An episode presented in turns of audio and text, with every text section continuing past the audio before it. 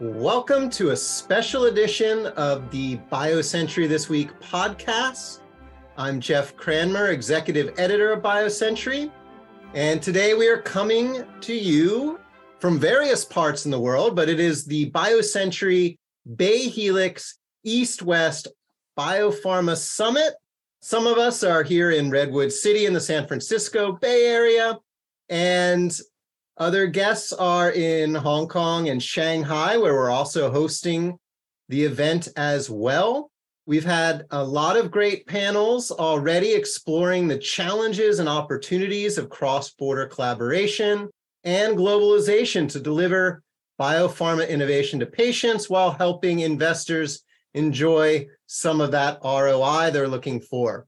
I have several special guests joining me today.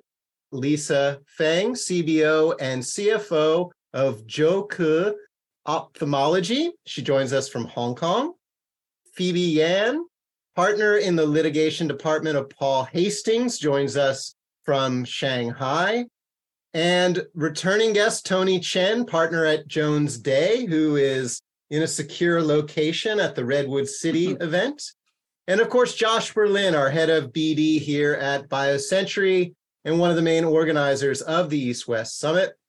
So during some of the early sessions of the meeting today, we heard quite a bit about the challenges facing biotech companies seeking to globalize and work across borders. There's disconnects in the regulatory environments in China, the US, and Europe. There's challenges for recruiting and retaining top tier cross-border management teams in, in today's hybrid environment.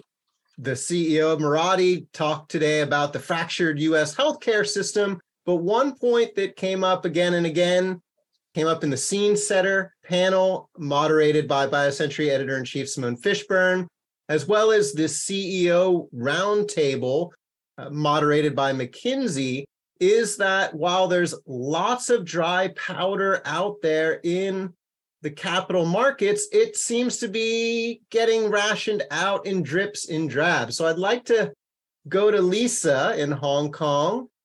Lisa, from where you sit as CBO and CFO of a biotech, I'd love to get your perspective on that challenge. Yeah, no, thank you very much, Jeff. First of all, thank you for having me certainly has been a night and day difference between now and when we did our IPO, which is the spring of 2021, when I remember that, you know, bankers couldn't even go to sleep just because there are so many deals coming out. But things have changed, as you said, dramatically. I, in fact, asked some of my banker friends to give me some statistics. And so far this year, there are only seven IPOs, healthcare IPOs in Hong Kong that were executed.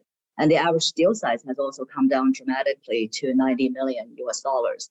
And to put that in the context, right? So I started in biotech about, you know, the beginning of 18A chapter in the summer of 2018. So the deal volume, healthcare deal volume since then every year went from 4 billion in 18 to 5, 19, and 12 in 20, and 10 in 2021, and now less than a billion in 2022. So you're absolutely right.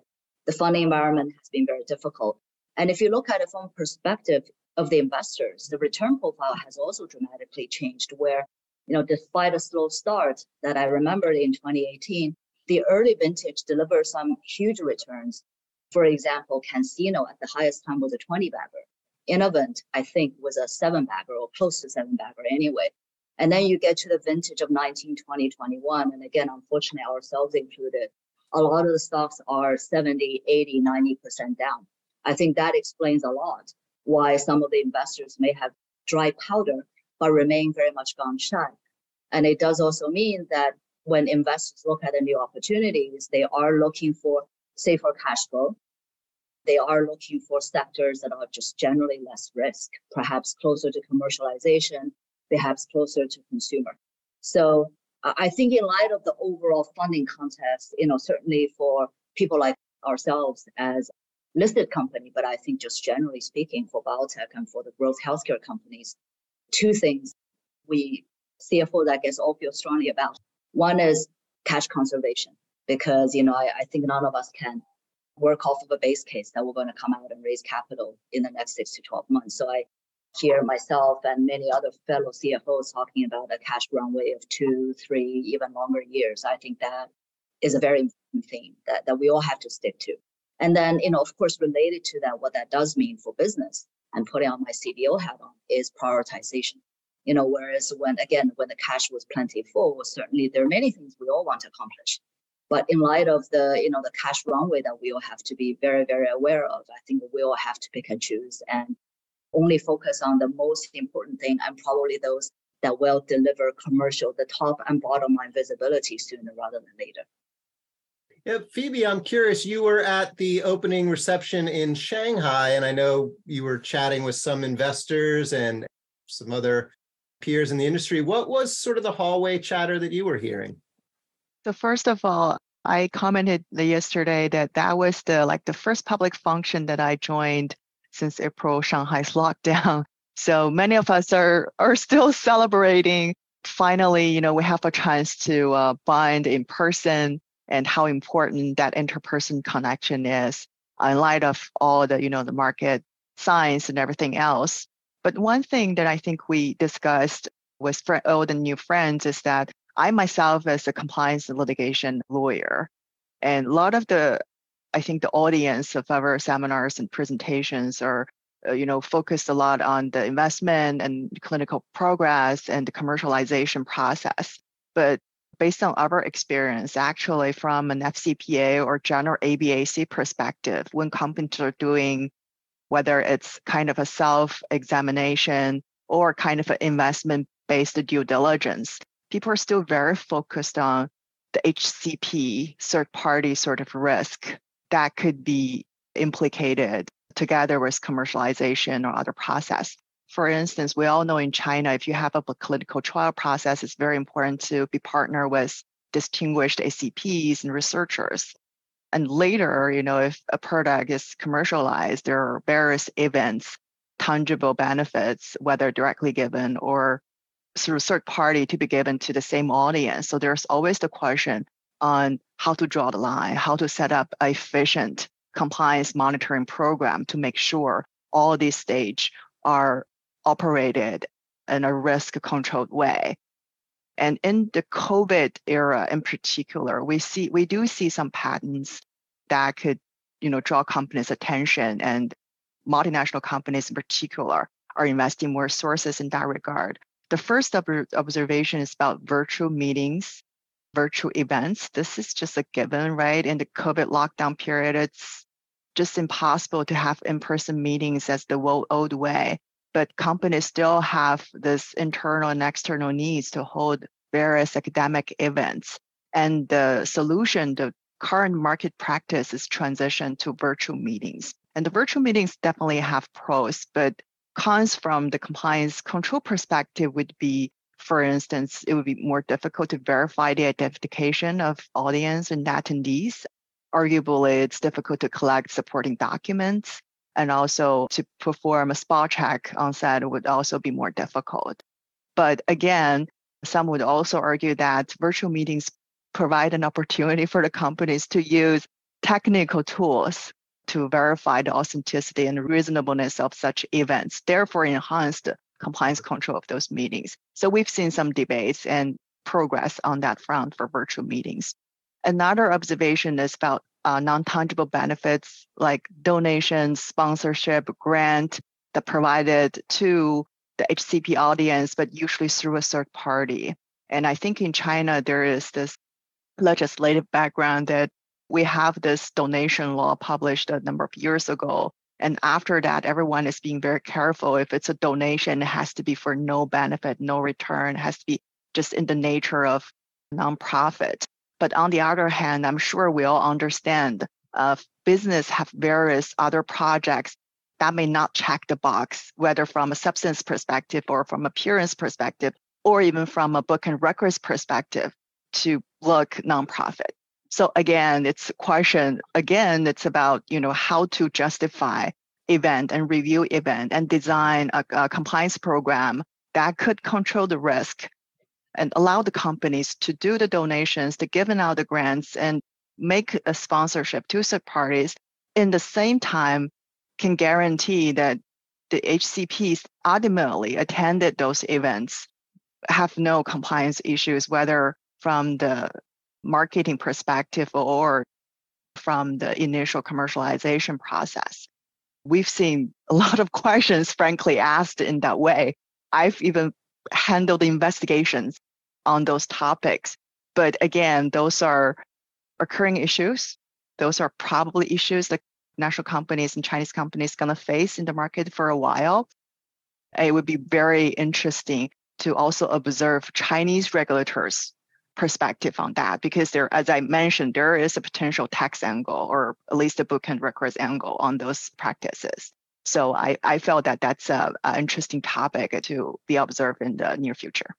Excellent. And then Phoebe chaired one of our digital sessions that you can find on the East West Summit website. It was on cross border compliance challenges, reducing risk for the C suite.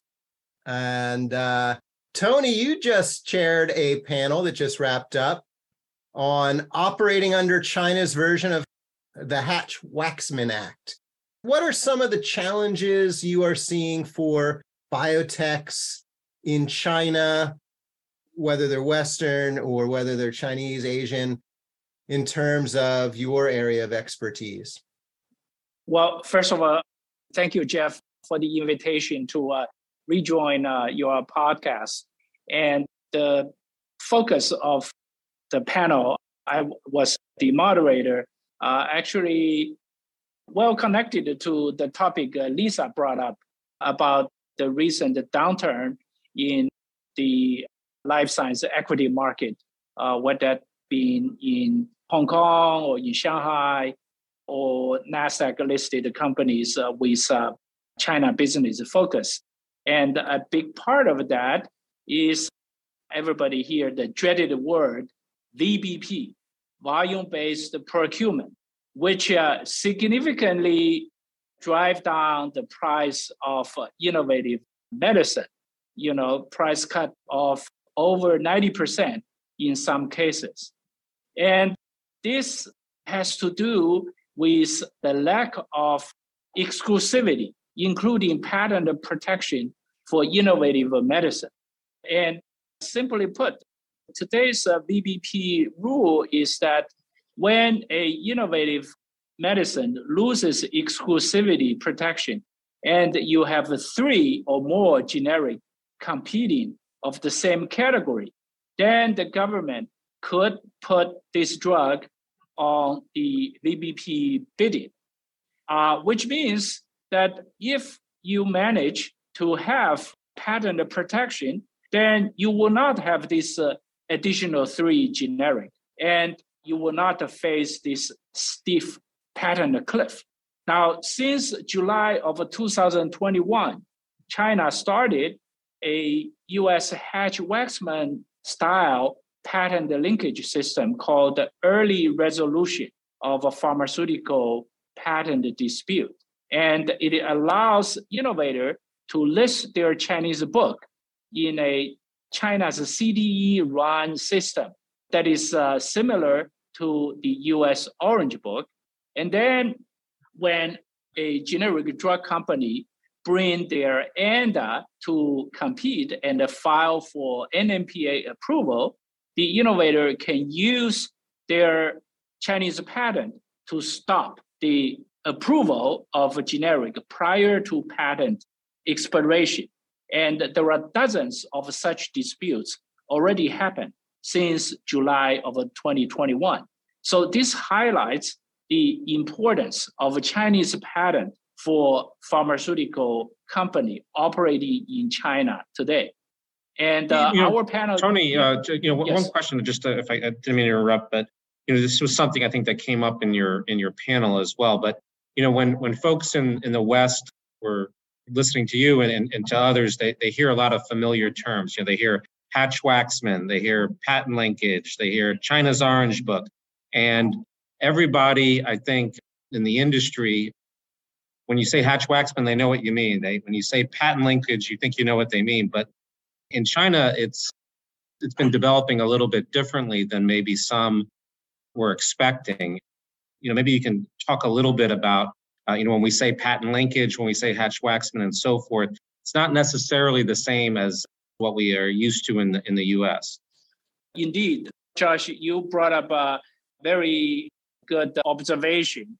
For example, in the China's uh, system, the Chinese uh, patent office, you know, CNIPA, play a much bigger role than the U.S. Patent Trademark Office in the U.S. system. In the U.S., when you have this kind of uh, innovator generic dispute, you go to federal court.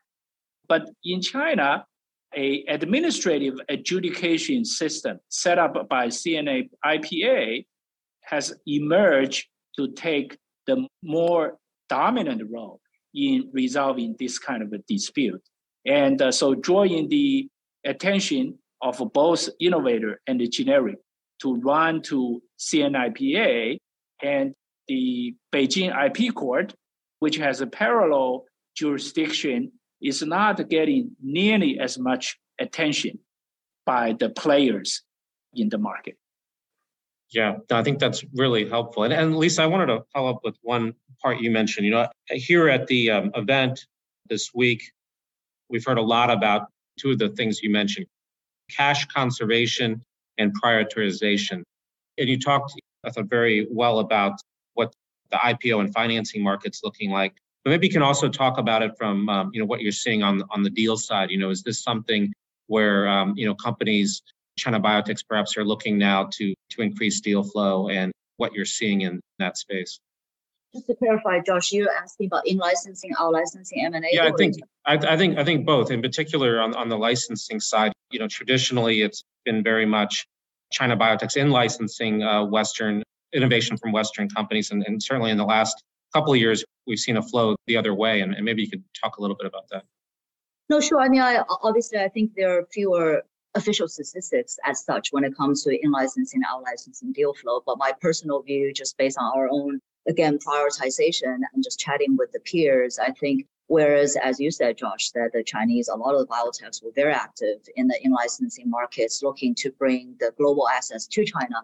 In the last few years, I think with the capital drying up and everybody trying to prioritize their existing assets in-house, I have to believe that the overall deal volume in terms of Chinese kind of bidding in, in licensing stage in the world has come down quite significantly. And I think, again, my guess is it will be particularly the smaller companies that will be far less aggressive. I know guys like Zai Lab are probably still out there, you know, making the in licensing deals, but less so on the smaller end.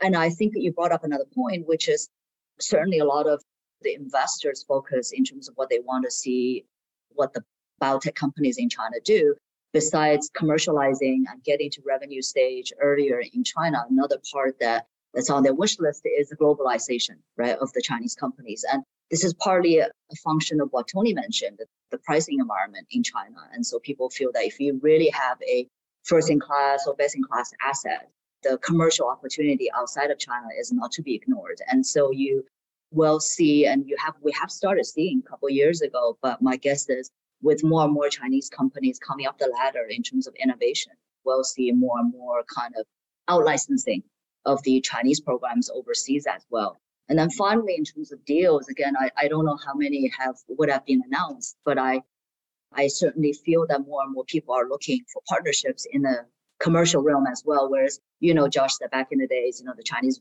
biotech likes to do everything in house. But I think partly as the, you know, again, prioritization of cash, probably also as a function of the evolving commercial landscape that you definitely see more and more companies, biotechs in particular, looking to partner up with the more mature pharmaceutical companies. Yeah, thank well, you for that.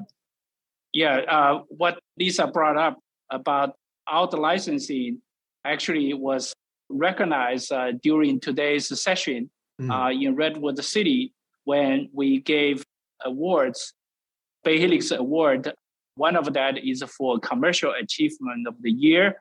It was given to Legend Biotech because the CAR T product they co-developed with uh, Janssen, but was invented by uh, Legend Biotech in China, was approved by US FDA, by Japan and conditional approved uh, by Europe and has since been launched. And yet, this product has not been approved and launched in China yet. So this is a good example. Innovation coming from China, but the U.S. patient is getting the benefit of this innovation first. Yeah, definitely. And you know, Phoebe, I, I thought your point. I actually had never thought about it before, but the added compliance risk to the digital world we're all living in. You know, this is BioCentury's first uh, in-person event in the U.S. in three years, and so we're all sort of celebrating it and very much we're happy we could add the uh, the Shanghai reception this year as well. And thank you for your support of that event.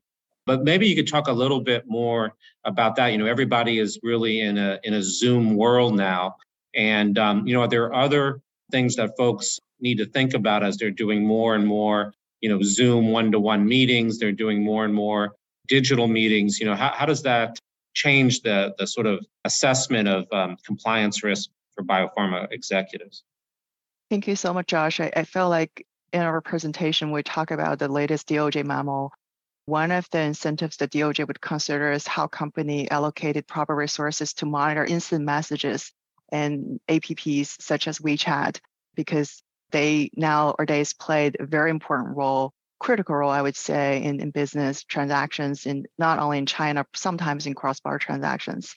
And we all know that there is a privacy angle against closed monitorship. But again, from a compliance perspective, at least right now, from an international compliance perspective in particular, uh, the good practice is still to exert some monitorship instead of just let it go. And some of the compliance issues that I mentioned, like external funding, the smoking gun, because if you just provide external funding to a third party, as long as you have a due diligence process of those third party organizations and whatnot, usually on record, you don't have a smoking gun. But usually the smoking gun is found in instant messages or WeChat messages yeah. when you have one of your employees talking with HCP to say, oh, we're going to give you this meeting opportunity, give you this speaking opportunity, and instead you should do this and do that. So that always, you know, the smoking gun, and that never occurred on server emails. It's most often occurred on all those APPs. So that's the challenges that we're facing now. That's the reality we're dealing now. And I think the US DOJ in particular, I think Chinese authorities probably gonna roll out some cases on that too. But at least right now, the US DOJ has made it very clear that they expect companies to allocate resources, compliance resources on that front. So that's something companies should not wait anymore. Does not have to be a full scrutiny because again, there's a privacy angle because WeChat, unlike the others and some other apps they have you know a privacy and social function but again now i think that uh, at least in the china market the established practice is to exert some monitorship over that. Excellent. Oh lisa.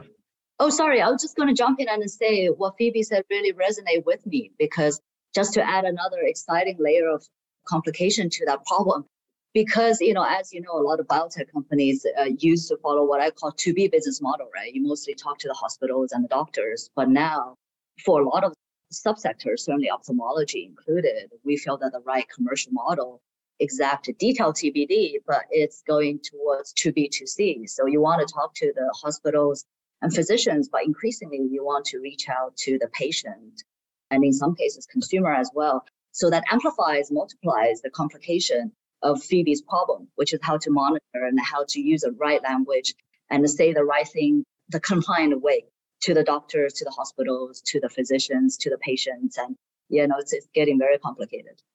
Absolutely. Absolutely. I totally agree on that. We will surely have it all sorted out by uh, next year's East West Summit. uh, I am sure. Well, Lisa, Tony, Phoebe, and of course, Josh, Thanks so much for joining us to discuss these challenges and opportunities in the cross-border biopharma environment. We'll have a, a part two of uh, the East West Summit podcast. Uh, Tony mentioned the Bay Helix Awards. We'll have a Bay Helix Award winner joining us, uh, the CEO of Immune Onc Therapeutics, which won the R&D Achievement of the Year Award, Charlene Liao some other winners today. The deal of the year went to Turning Point Therapeutics uh, for its takeout by Bristol Myers Squibb Company of the Year Insilico Medicine, and Woman Leader of the Year, Joan Shen, founder and CEO of NeuShen Therapeutics. Also joining us will be Hank Juice of Agio Capital. So thanks for tuning in and tune in to our next program as well. Thanks, everyone. Thank, Thank you all. Jeff. Thank you so much. All of BioCentury's podcasts are available on Spotify, Stitcher, Apple, and Google. Our friends at Kendall Square Orchestra provide the music for our podcasts. The group connects science and technology professionals and other members of the greater Boston community to collaborate, innovate, and inspire through music while supporting causes related to healthcare and education.